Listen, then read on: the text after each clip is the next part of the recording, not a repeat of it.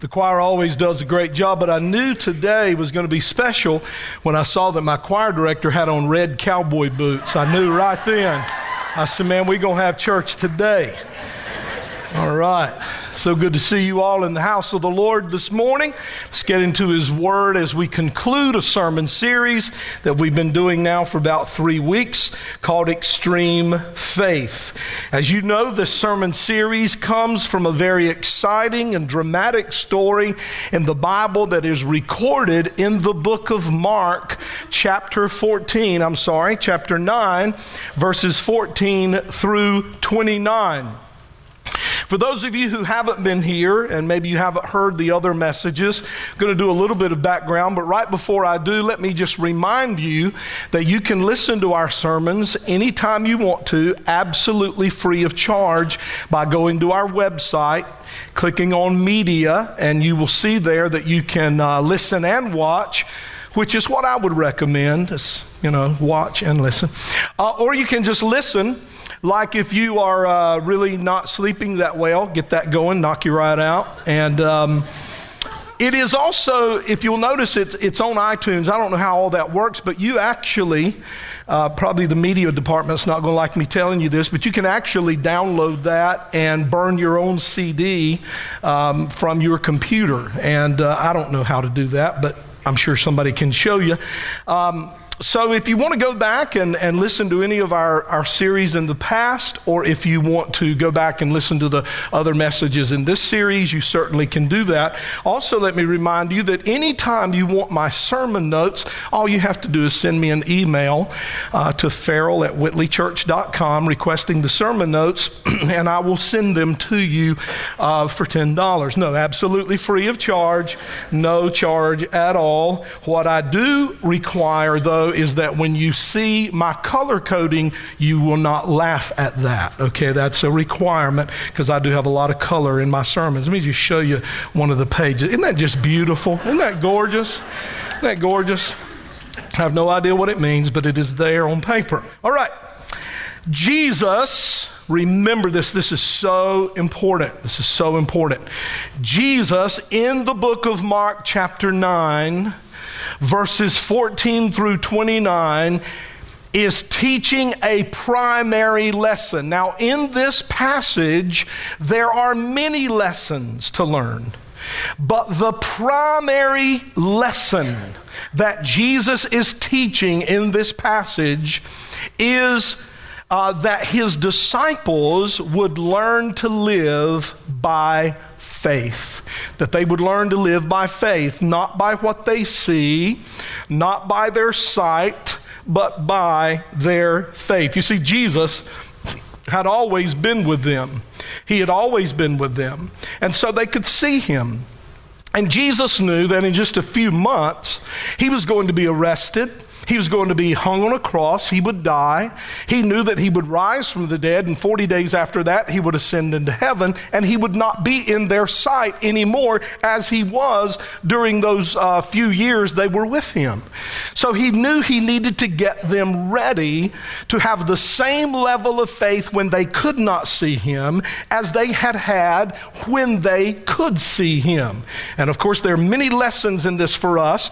We have uh, never seen Jesus Jesus as they did. However, the lesson in it for us would be you walk by faith when you cannot feel Him.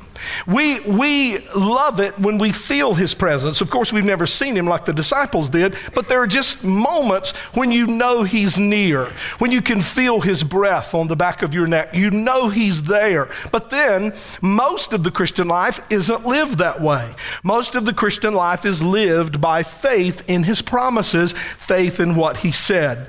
So, Jesus is teaching them in this passage to live by faith and not by sight.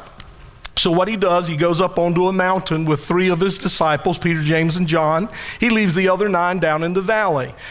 An awesome, miraculous, incredible, amazing things, a thing happens up on that mountain, and you can read about that in uh, Mark chapter 9, verses 1 through 13. But in uh, verse 14, Jesus comes back down off the mountain Nine of his disciples uh, um, uh, are still in the valley. When he gets there, they're in a debate. They're in an argument with the scribes, and there's a lot of people there on the scene that are upset. There's chaos on the scene, and Jesus comes in and asks what's going on. And uh, the disciples don't say anything, and the scribes, the, the Pharisees, the, the, they don't say anything. But this father steps up and says, My son uh, is demon possessed. He is possessed by an evil, unclean spirit. And I brought him to you. I thought you would be with your disciples, but when I got here, you were not with them. And so I asked them if they would cast this demon out of my son, and they could not. And so uh, they failed, and Jesus rebuked his disciples for lack of faith, and he delivers the boy from the evil spirit. Now, what we have studied so far in this series is a good illustration from which to teach a lesson.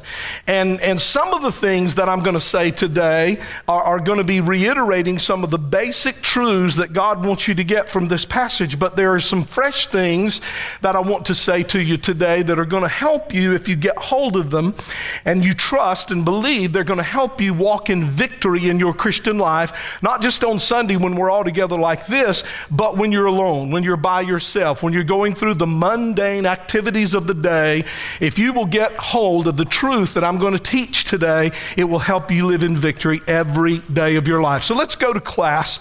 Now, what we've done in this series if, is we have preached this.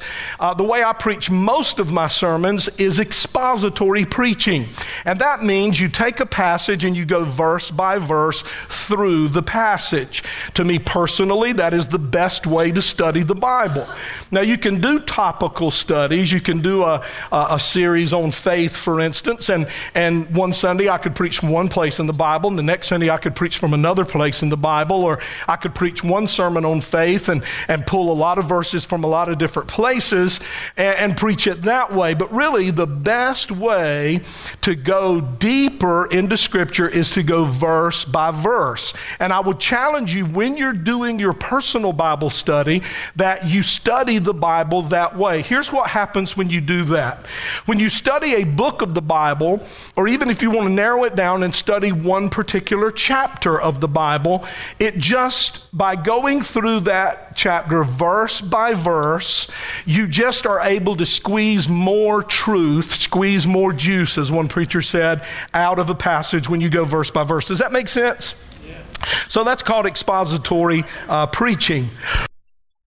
So, what we've done, excuse me, we have gone through Mark 9, uh, 14 through 27. So, we have covered um, all those verses. What is that? 13 verses that we've covered there. And, and so now we have two verses left. And, and I know you're thinking today, well, just two verses, it's going to be a, a short little sermon. Do not be deceived. Do not let that uh, uh, deceive you because there's a lot in these two verses. We've studied very closely how Jesus set this boy free, and now what Jesus wants to do is he wants to give us application. He wants to give us teaching, instruction from what has just happened. So let's read verse 28 together, Mark 9 and verse 28 after Jesus had gone indoors. Now, this simply tells us that Jesus had been out in public with his disciples. He had been out in the open with his disciples, but now he wants to teach them something. And so he takes them aside, and they are there in Caesarea Philippi, and they go into, um, they go into a room, or they go into a house, or they go into a building uh, where Jesus uh, can just be with his disciples. And then it, it, it, it reinforces that in the very next phrase in that verse verse, after Jesus had gone indoors, his disciples asked him how privately. So he wanted to get them alone. He wanted to get them uh, uh, alone and, and, and kind of isolated so they would not be distracted by things going on around because there was a whole lot going on right there in that particular scene, especially with this boy having just been delivered from this evil spirit. There's a lot of chaos, there's a lot of stuff going on. Jesus gets them aside. Now, I think there's a lesson right there for us. We need to get alone with with God. We need to be pulled aside or pull ourselves aside. Really, that's a spiritual discipline that you say, I have to get alone with my Bible, alone with God, alone in prayer. Those are those special times when God can speak to you. Now, let me talk to you about that for just a minute. Um, when you're having your devotional time. And I'm assuming if you're a Christian, you're having devotional time. I mean, that would be like saying, um, you know, I want to live, but I'm not going to eat. Uh, so you got to do your devotional time. You got to have that. And what you want to do is you want to have a time where you're reading and studying the Word of God. That's God talking to you. Then there's a time of prayer. That is a time of you talking to God. That's that conversation. That's how people get to know each other. That's how people get really close by communicating with one another. It's the same way we get close to God. But there's another part of your devotion that you need, and that's meditation. You need to, after you have read and after you've prayed, to just be quiet for a few minutes. Because it is in that few minutes that God will speak a word to you from His Word. You see, there's the Logos word.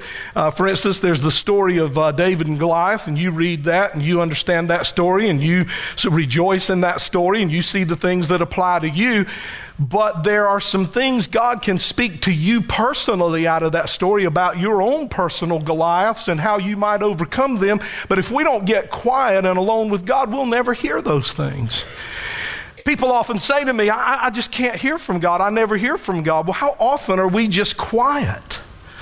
How often do we just turn off the television, turn off the DVD player, turn off the computer, turn off the CD player, turn off the DVR, turn off the, can I go on? iPod, the iPad, the stuff. Turn it off and get alone with Jesus. Somebody said if David had had an iPod, he'd have never wrote the 23rd Psalm. Because you gotta get alone with God. You have to get by yourself. The reason some of you are not hearing from God, and the reason some of you are walking around in darkness or walking around in a fog, is because you spend way more time with Fox News than you do with Jesus. Did I preach right there? Did I say that out loud? We spend way more time with American Idol than we do with our, our personal devotion. Hmm. Ah, that's going to hurt Miss Millie's feelings when she hears me say that. Um, what Farrell Hardison needs to learn to do is probably get away from so much sermon preparation because I'm telling you guys, I start my sermon preparation for next week this afternoon. I want to get that foundation laid so I can build on it throughout the week. And so, um, so it is important that because when you're studying to preach, that is different than studying just to be with God. Now, God, God puts me through the meal when I'm studying to preach because I'm going, dude, that's awesome. When I say that, they're going to like that. They're going to say amen to that. And God goes, well, why don't you get that straight in your life first? And I say to God, but God, I'm better than Richard. You know, I'm better than Richard. So.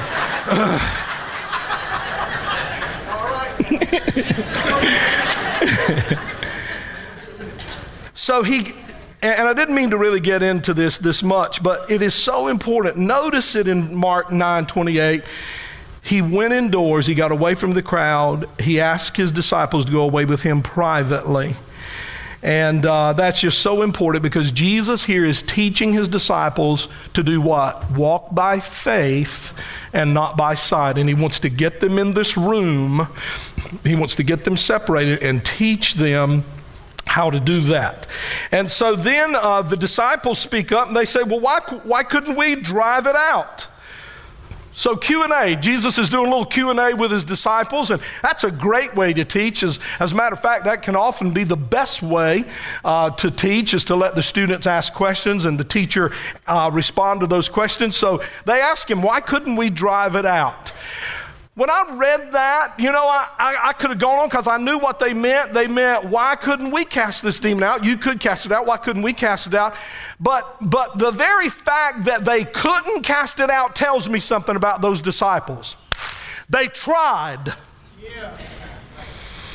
I want to give applause for people who try. Can we just give it up for people who try? Amen. Don't you just love that guy who goes, I don't have any ideas of my own, but I don't like your idea? Don't you love that guy? They never have an idea, never have a fresh thought. And when you stumble, they're there to point out that you stumble. But glory to God, I tried. Give it up for the people who try. Pat them on the back. Say how much you appreciate them. It is so easy to stand back and do nothing and criticize those who try. Well, I like that. And here's another thing I like about the Bible that it doesn't just record successes, but it records failures. Now, I don't know about y'all, but that's really important to me. Matter of fact, the Bible's filled with what I call successful failures. Successful failures. Let's just look at a few of them. Noah. Noah was a successful failure. Noah committed unspeakable sin unspeakable sin, but he is the one who pushed through all of the criticism, all of the doubt, all of the mockery, and stayed faithful in building the ark of God. And then we go to Abraham. Y'all remember Abraham, don't you? Father Abraham had many sons. Abraham lied about Sarah being his wife. Uh, Abraham was afraid. He, he, was, he was afraid they were going to take his wife away from him. And so he told them that she was his what? Sister. This is my sister. And, uh, and, so he lied. Now, now, he lied because he didn't trust God for protection. Now, we looked in, in the story that we've been teaching on from Mark chapter 14, and we discovered, or Mark chapter 9, I'm sorry, I keep saying Mark 14, Mark chapter 9, and we saw where Jesus came down off that mountain, and when he saw his disciples being attacked, he covered them. He covered them, even though they were actually wrong. They had, they had failed in their faith, but he still covered them because they're his kids. Amen? And God always takes care of his kids. And here's Abraham. And he did not trust that covering of God. He did not trust that protection of God. He was afraid that these men would take his wife, and so he told them a lie. He told them, She is my sister. And then you remember when God came to Abraham and said, Abraham, I know you're old, but you're going to have a baby. You're going to have a little boy. And Abraham was very old. As a matter of fact, Abraham's response to that was, What do you say?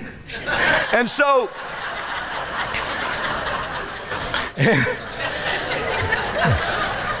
and so, and so, Abraham didn't believe God on that. Abraham struggled with believing God on that. And, and then he came and told Sarah, he said, Sarah, come here. Sarah, come here. And so Sarah, she, she's coming. and he said, We're going to have a baby. and what did she do? She laughed. She laughed. So Abraham lied. Abraham didn't trust God that Sarah would have a baby. So, as a matter of fact, Abraham carried that sin so far that he actually had a child with another woman. So, because he didn't think God could bear a child through through his wife Sarah. Isn't that amazing when we think about the man of God, Abraham, doubting God that much? And, um, but Abraham went on to be the, the great father of the Hebrew nation. He was a successful failure. You remember Jacob? Jacob didn't have the best character. Evidently, his daddy saw it because he looked at Jacob when he was born and said, I'm going to name you liar. I'm going to name you tricker, supplanter. Uh, I'm going to name you deceiver. That's going to be your name. And I'm just so proud of you, you know? And so, um, that was Jacob's name. That's what Jacob's name uh, was. But, but you remember that he wrestled with God because he wanted the, the birthright. His brother Esau didn't want the birthright, Esau just wanted to go deer hunting. Yeah, I'm, I'm, just telling you, just read your Bible. Esau was, uh, he loved to hunt and fish. He had a, a huge four wheeler that he drove around, and, uh, and he wasn't interested in the birthright. As a matter of fact, he was a good hunter. He could knock a gnat off a pile of grits 500 feet away in heavy fog. He was a good shot with a gun. Some of y'all are going, I want to listen to that again because I didn't get all that right there. Um, but, but Esau had a right to the birthright because he was the firstborn. But when, when Esau and, and Jacob were born, they were twins, the Bible says that Jacob had hold of Esau's foot when he came out. Isn't that cool? I mean, that should have let Esau know right there, you better watch this dude. And but Jacob wrestled with God. And, and he said, I will not let you go until you bless me. And God said, Since you have that attitude and that spirit toward me, no longer are you Jacob, no longer are you supplanter and liar and tricker. Now you will be called Israel, for you are a prince with God. Isn't that awesome?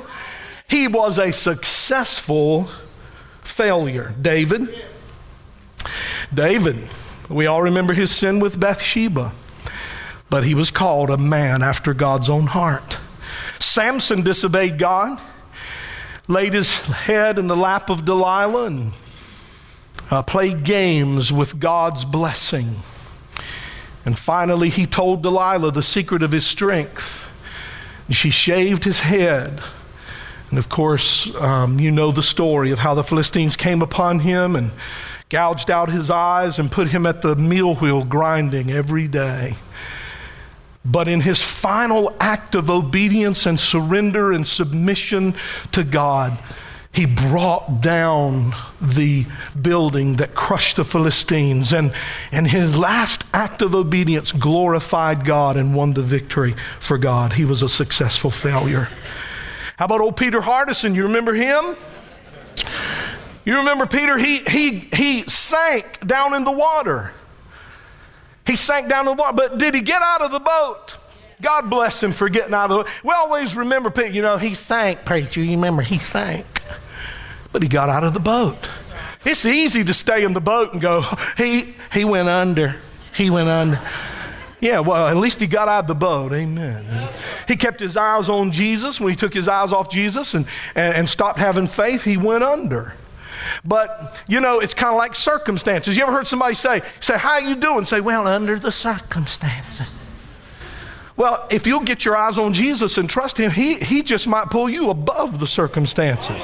Because when Peter sunk down, he looked up and Jesus lifted him back up above the circumstances. But Peter at least got out of the boat. Thomas, we don't know much about Thomas except one thing. He what? Doubted. And we say to people, don't be a doubting Thomas. Isn't it amazing how a guy can mess up like that and that's all we remember about him? Can I tell you that I know Christians, many Christians, none of them come to the early service. They're usually at the bridge in the second service here, but I know Christians who, who, like Thomas, have touched Jesus. They've been in the presence of Jesus and they still don't believe. At least Thomas kept believing. Once he touched Jesus, once he saw Jesus, he kept believing. And if you read your church history, you will find that Thomas was a major player in spreading the gospel beyond the Middle East. He was a major player in taking the gospel to those who had never heard it before and died a martyr's death. That don't sound like a weak Christian to me. That sounds like a mighty man of God. So here's what I'm saying to you today. Maybe you have failed. Maybe you have messed up. Maybe you have dropped the ball along the way. I've got good news for you. He's the God of a second chance. He's the God of a second. Hey, He's the God of a third, fourth. All right Man. Come on, I can't even count all the times I've been back to God and gone, I blew it. I blew it again. Oh, he, I always find His grace amazing. I always find His grace amazing. And if you're sitting here and you think there's no place for you in the kingdom because you failed, look at all these great people in the Bible who probably messed up way worse than you have messed up, and God used them mightily. Hear the word of the Lord today. Come out of your doubt, come out of your discouragement, come out of your hiding place, and be that man of God, that woman of God. As a matter of fact, the Bible says you're just what God's looking for. Because when He does great things through people who have messed up, who have messed up, uh, uh, the world looks on and says there must be a God in heaven. Yes. If he can do it through that guy, that's what my old high school buddy said about me. So in verse 28, the disciples are asking, why couldn't we do it? Why couldn't we do it? Why, uh, you know, I, I, was reading this and I looked back in chapter six of Mark and I saw where Jesus uh, sent the disciples out two by two and said, I give you exousion over the dunamis. Y'all remember that? Remember how excited y'all got about exousion and dunamis? Y'all don't look excited. Um, what that means is I give you authority over the power. Remember the Barney Fife thing? You got authority. Authority's better than power. Authority's better than power and you have authority. Satan has power, but you have authority in the name of Jesus. Y'all with me out there? And, and, and, so, and so maybe they look back and said, Jesus, don't you remember back in chapter 6 when you told us that we had exousion over the dunamis, we had authority over the power? And God, we went out and we cast out demons in your name and returned again with joy. And now here we are and we can't do it. Why couldn't we do it this time? And Jesus answers in verse 29 This kind, we're in Mark chapter uh, 9, verse 29. This kind can come out by nothing but prayer and fasting. This kind can come out by nothing but prayer and fasting. The Greek word for this kind means this species. He's talking about that evil spirit in that boy. This kind of evil spirit, this species, this, this kind of unclean spirit, and maybe he's talking about all demons, or maybe he's talking about demons of a particular kind, fallen angels. And Jesus is saying, You will never, and this is the main point now, this is the main point. Jesus is saying to his disciples, and you need to hear this for you you are never going to be successful apart from me. You are never going to be successful apart from me. Now, in that particular case, it was exorcism he was talking about. You're never going to be successful in expelling these evil powers apart from me. Here's what Jesus was saying. He's saying it to Whitley Church, he's saying it to Farrell Hardison, he's saying it to everybody here today. You've got to depend on me or you will not be successful. In the Old Testament, it says it this way it is not by our might or by our power, but it is by His Spirit that miracles are done, that deliverance is done, that the ministry is done, that souls come to Christ. The moment Whitley Church begins to depend on technology or depend, depend on our own knowledge or our own education or, or, or some conference or some book we read, that's when we're going to come tumbling down. It is not by our power, it is not by our knowledge, it is not by our technology, it is not by any of, of that that we do the ministry we do in this church. It is by His Spirit, by His power, by the touch of His mighty hand. I love what John MacArthur says. John MacArthur says that prayer is the highway that your faith takes into the power of God prayer is the highway. You can have faith all day long, but prayer is that connection. Prayer is that, that, that wire, that, that connector that brings the power of God into your life. So these disciples obviously have tried to do this in their own strength and their own power. And the reason they did is probably because they had had success in the past. That is a pitfall. That is a big pitfall for Christians. And I've addressed this a little bit in this series, but let me just say this, guys. You cannot live on yesterday's anointing. You cannot live on yesterday's blessing. Uh, uh, what's, what's wrong in many churches today? One of, the, one of the signs of a church that is going in the wrong direction is they're always talking about what God used to do in their church about what God used to do and about how God used to move. And they're always looking at history. They're always looking back. They're never talking about what God is doing now. Well, when I look back on the history of this church, there are amazing, unbelievable, incredible stories that I can tell you. But I got to tell you something. I'm more excited about what God is doing in this church right now than I've ever been in my whole life. And that's how it ought to be. I'm, I'm excited about the present. I'm excited about the future. And I know we hear reports on the news and we hear reports about gas prices and we hear reports about the economy. Let me tell you something. Our source is not Wall Street, our source is God Almighty. And if God, amen. If God wants us to build a 1,200 seat sanctuary in a terrible economy, He will build it and He will pay for it. And we will sit back in awe and amazement of what God did when people said it can't be done. Amen, amen. See, that's what's so important that we understand. When God does great things during an environment and during a, um, a time when, when people go, well, you just, you just can't do it right now. You just can't do it right now. Listen, let's follow God. Let's follow God. Let's trust God. Let's believe God. Uh, I, I, like what the old preachers used to say. We got to remember that God owns the cattle on a thousand hills. Amen. And the what? Taters in them hills. Amen. He owns it all. Look, God don't have any less resources right now than he had when the economy was booming. God doesn't, God don't look in his account and go, oh, Whitley, whew, I ain't got much right now. Y'all need to wait till Wall Street kicks back up, or y'all need to wait to. No, sir. He's got what it takes to get it done. And that's what will make the world look in amazement and say there must be a God if they were able to accomplish this in this environment. So he was telling the disciples, he's telling us, you're not going to be able to live like that. You need to become totally dependent on me. Well, now that's all that Mark says about this story. We're through with Mark. So I know you guys think I'm going to go, uh, you know, like, let's pray. But Matthew had some more to say. So let's go over there to Matthew and see what Matthew had to say because I want to close with this. I want to close with this thought. Matthew tells us really how much faith? Because i got to tell you guys something. If i was sitting out there where y'all are listening to the preacher i would go you know what? Thanks for the series and, and thanks. It's been a challenge and you've put it out there. And but pastor how much faith?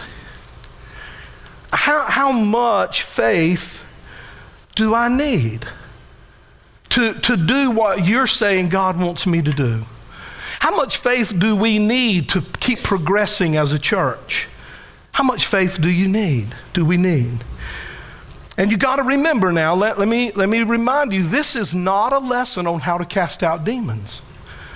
A lot of people read this story and they make it all about, you know, casting out demons. And I know people, boy, they see a demon behind every bush. You know what I'm saying? They think the devil's in everything. Sometimes it's just you. You look in the mirror, you know, little horns coming out at the hair. Sometimes, really, it, it, listen, your, your greatest battle is not with the enemy. Your greatest battle is with the lust of your own flesh the lust of your own humanity. And, uh, and so, so uh, uh, we're asking how much faith does it take to cast out a demon, or how much faith does it take to do a miracle, or how much faith does it take to raise the dead?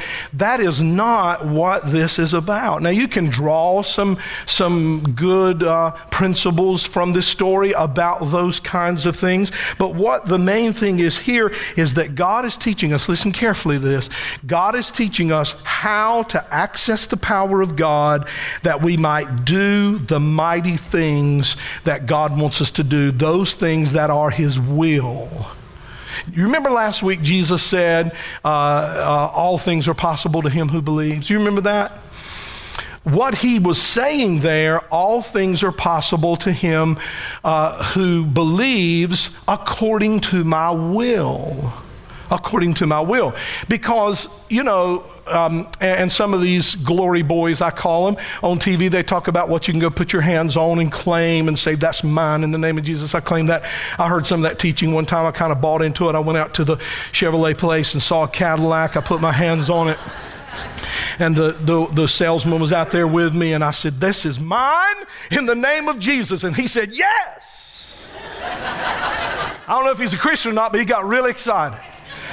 And, uh, you know, um, you, I ended up not buying a Cadillac, but a Lumina. but uh, y'all remember them? and uh, I got it. I put my hands off, said, It's mine. In the name of Jesus, it's mine. And I got it. And I also got a coupon book about this thick full of little slips you tear off and send in every month and pay for it. Here's my point uh, there's a lot of false things being taught about faith today. Um, when we pray, we are to pray according to his will, according to his will. Now, let me just talk a little bit about um, a way that your faith has brought a, a miracle into your life, and that is the miracle of redemption, the miracle of salvation.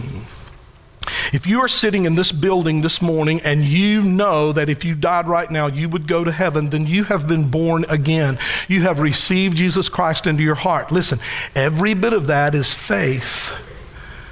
See, a lot of people think that there's going to be these big um, scales, and if, and if your good part that you did is heavier than your weak, uh, sinful part that you did, then you get to go to heaven. But see, that's not true because if that was the case, the guy who was on the cross beside of Jesus when Jesus said, You will be with me today in paradise, that guy had nothing on the good side. Nothing on the good side. He had been a thief. He, he had lived a, a rotten, sinful life, but he believed on Jesus. He believed the gospel. He received the truth of Jesus into his life. And Jesus said, Because you believe, you will be with me today in paradise. I had a young man came to me at the bridge not long ago, and uh, after I got through preaching, he had a very stern, angry look on his face, and that is what he was angry about. He was angry about the preaching that said Jesus will forgive you on your deathbed. Now, you shouldn't wait to them because you don't know when that's going to be. And I'm not preaching a deathbed repentance, but I'm telling you right now, a person can live their whole life in rotten sin and at the end say before God, I am a sinner, I am lost, I need Jesus Christ in my life as my personal Savior, and I know I don't deserve it, and I repent of all the sins I've done, and He will in an instant, right then at that moment, forgive that man. And if he dies five minutes later, he'll get to go to heaven. You say, Well, I just don't understand that. That's because you're looking at it from a human viewpoint. That's why the writer wrote, Amazing grace. It's amazing. Because in this world, I'll scratch your back if you scratch mine first. It's all about I'll give you, but you got to give to me first. I'll do this, but you. It's it's a free gift. But you don't know what I've done, preacher. It doesn't matter what you've done. If you will bring your sin to this altar, and I don't mean you have to walk up here, right there in your seat, you can bring your sin to Jesus. He will wash it from your life and forgive you, and you will experience what is called the second birth, the birth of the Spirit. You've already been born of woman. And if you hadn't, I'd like to meet you right after service. But you've been born of woman, and now He wants you to be born of the Spirit. Listen, listen. Every bit of that, if you're going to heaven when you die, if you're going to heaven when you die, it is because of your faith. Your faith. Well, here's the wonderful thing. After we come to Him in faith and He saves us from our sin and lives in our heart, then we just keep living it by faith. Ever since I came to Jesus in faith, now every day my walk is by faith. And faith is like a muscle. The more you work it out, the more you stretch it, the stronger it gets. And that's what God's calling us to. Well, let's, let's, um, let's look at Matthew 17 and verse 20. Now, in verse 19, let me just back up and read so you, you can. Um, Remember where we're at. The disciples came to Jesus privately and said, Why could we not cast this, this demonic spirit out? So Jesus said to them, Because of your unbelief. For assuredly I say to you, if you have faith as a mustard seed, you will say to this mountain, Move from here to there, and it will move, and nothing will be impossible for you. He says it again. So here he's not talking about changing topography. He's not talking about literally moving a mountain. Now, do I believe God could literally move a mountain? Well, of course I do. We've actually seen him do it. It's called a volcano. You ever seen a mountain before a volcano? It's all up here, but, and then when he gets through with it, it's down here. I mean, God can say to Mount Everest, I want you over there, and he can just flare his nostrils and move it wherever he wants to. I, but God's not into that. He's not into trickery. He's not into saying, Watch this. So, what is he talking about here? Here's what Jesus is telling these disciples. Listen carefully. He's saying, If you could have faith the size of a grain of mustard seed, there are insurmountable things that are going to come into your life. There are things that are going to come into your life that appear to be impossible to get around. But if you can have faith in me, you can move those objects. You can move those barriers. You can move those walls, or I will move them by your faith in me. There are obstacles in your life right now that God wants to move, but you keep trying to move it yourself. You've not really come to Him and asked Him to move it. Remember what Jesus said to the disciples some of these mountains are going to be moved when we pray and fast. So, when you get serious about the mountains that are in your life and the obstacles that are in your life that seem insurmountable, and you begin to exercise mustard seed faith, God says those mountains will be moved in your life. You're going to get those things out of your way. Now, what is a mustard seed? Y'all ever seen a mustard seed? Looks like a grain of sand. So it is the smallest seed used in Israeli agriculture, and so that's what Jesus used as an illustration he thought, what can I say that is going to get their attention? What can I say that is going to get them to realize how little faith is necessary for them to do great things? Now, here's what some teachers say on this scripture. Some teachers say that what Jesus is teaching there is that you have to get your faith up to the size of a grain of mustard seed. You have to really, really try and you have to really, really work and get your faith up to the size of a grain of mustard seed. But I've studied this every which way but loose, and I'm telling you right now what Jesus is saying is, I've already put mustard seed faith in you. Amen. You already got it in you. You don't have to get it. You got it. Every human being has been given a measure of faith. It is a tiny measure, but I got to tell you something. If it'll move mountains, that's pretty good. So Jesus is saying to them, You've already got this. You don't have to wait for more faith. Some of you are waiting to get faith. And the enemy has told you you don't have it. You got to wait to get it. So he's got you just sitting back going, I wish I had faith. I wish I had faith. You got it. It's already in you. God put it in you, a measure of faith. What you have to do is activate it. Activate that faith. Now, for those of you who have not yet come to the Lord, maybe you're waiting to get enough faith so you can come to the Lord. You don't have to wait anymore. He put it in you. You can come to the Lord today. You say, Well, I've got more questions and more investigation I want to do. Well, that's fine. I don't have any problem with your investigation, but don't put it off too long. He's ready. He's knocking at your door. The faith that you need to become a Christian today, it's already in you. You just got to activate that faith. He put it in you. Or maybe as a believer, you think your faith could never measure up. Here's what Jesus is saying He is saying to you, I do not expect you to have some great, magnificent, all pervasive faith. He is saying that if you will just exercise the little bit of faith I've already put in you, you're going to see things happen in your life that you never thought you would see happen. But you keep doubting. You keep doubting yourself. You keep doubting the faith that's in you. you some of you doubt that you even have any faith. And he's saying, I'm telling you right now, it's in you. It is tiny, it is the size of a grain of mustard seed. And then Jesus looks at these disciples. And he's telling them, what he's saying to them is, I need, listen to this. I need you to have the faith. Now, you're my disciples. You've been with me two and a half years. You're my disciples. You've seen the miracles. You've heard my teaching. You should be more mature than this. But here's what I need you to have, disciples. I need you to have the faith that that father had, that got his son set free. Now, how much faith did that father have? Not much. And how do we know he didn't have much faith? Because what? He told us.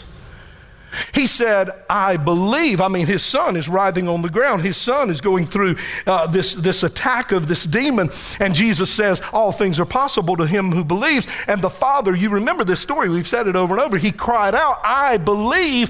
I have mustard seed faith. But Lord, I have a lot of doubt mixed with my faith. But all Jesus needed was that I believe part. See, we, we got to understand that the faith He requires of you to believe in Him for salvation, the faith He requires of you to believe Him for sanctification, being set apart from the world, dealing with the, the sin nature, the Adamic sin nature, the faith He requires of you to be filled with the Holy Spirit, the faith He requires of you to do ministry and make a difference in the lives of other people, the faith He requires of you to move what seems to be insurmountable objects in your life that won't let you go on with God. What, what God's saying to us this morning is, I've already put that in you. It's already in you. If we get this, it's going to turn this church upside down.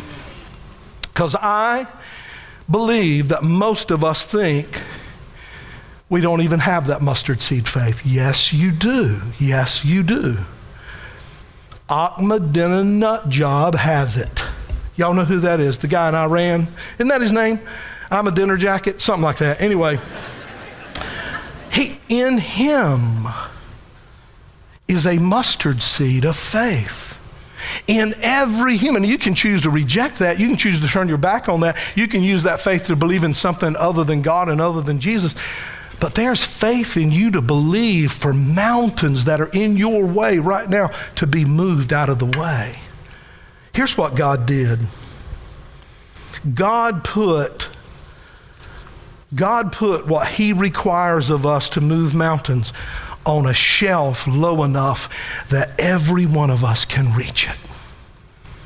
God didn't put the level of faith He requires way up here so that we finally attain it. You know, when we're talking like Abraham, praise God, I finally got the faith. That's why little children Look, look, if a little child wants to pray for you, man, be all over that.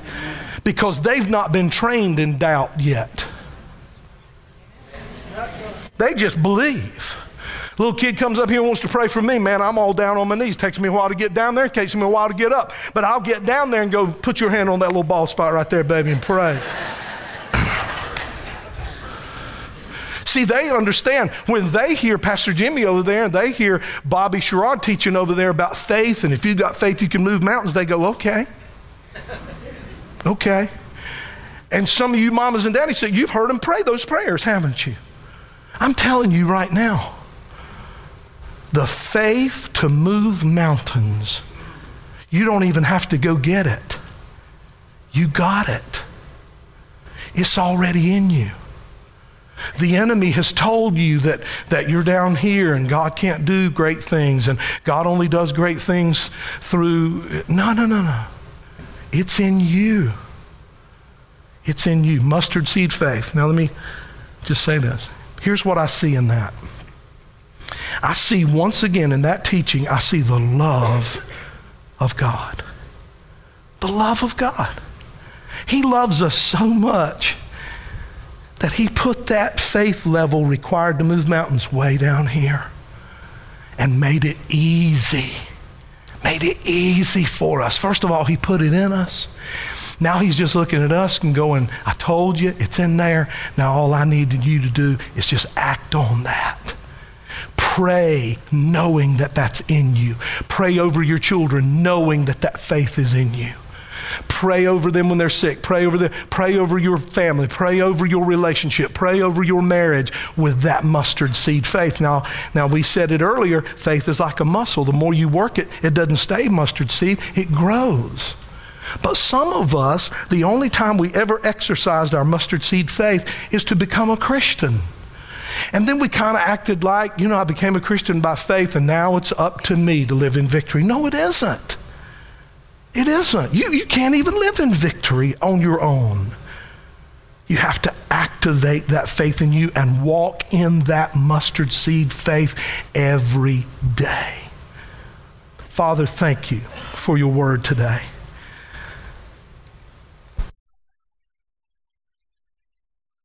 I pray that I have preached this in a way that, that it's comprehensible, that they've been able to get it. I think sometimes when we preach like this, God, it is so simple, it is so easy that we struggle with it. We struggle with it because we, we are saying to ourselves, it can't be this easy. It can't be this simple. God could not have made it this easy. And so the enemy feeds on that and, and feeds that, and, and we end up not moving any further with you because we have in our mind some legalistic set of activities we have to engage in before you will honor our faith. Lord, this daddy came to you he, he, he admitted, I, I am totally weak in my faith, yet you delivered his son from a demon that had been in him since almost since birth. The disciples couldn't do it, but this daddy had enough faith that his son got set free. This daddy, who, who was very, very immature as a Christian, very, very immature in his walk, very, very immature in his faith, but it was enough to deliver his son. God, help us see this truth today. And I would to God that as these people go home, they will say, I have this faith in me. Teach me, God, how to activate it. Teach me how to, how to uh, believe it. Teach me how to how to, how to move in that faith and operate in that faith and do ministry out of that faith and, and pray out of that faith and, and lift up my children out of that faith and walk every day in that faith. And God, if we learn this and we get hold of this, it'll turn individuals upside down in this church. It will turn families upside down, and it will turn this church upside down. It'll turn this community upside down. We think we're making an impact on this community. We're not doing anything we will do if we will just simply believe this teaching on mustard seed faith. It will penetrate. It will, it will reach places for your glory that, that no church has been able to reach before if we can walk in faith. God, let us get this this morning. Let us get it. I pray you will. In Jesus' name. And everybody said, Amen. Here's what we're going to do this morning. Listen carefully. We're going to have prayer ministers up here, and we're going to pray for you this morning if you would like to have prayer. If you want to come and you want to just say to God, God, I believe what Pastor said today. I have that mustard seed faith, but I don't see it operating in my life the way I want to. I don't see it functioning in my life the way I want to. And you just kind of want to bring that to the altar this morning. We're going to pray for you and pray with you about any need that you have. If you came today and it's your first time, we have a gift for you right back there. For those of you who are investigating, Jesus, you want to know more about Him, what it is to know Him and follow Him, we have information for you over here. Maybe you have a friend who's been asking you questions about Jesus, pick up a packet for him. Uh, sign up for the different things. We got a lot of stuff going on, the Hope Conference. Hey, what a great morning in the Lord. Amen. God bless you guys. Thanks for coming to church today. God bless you.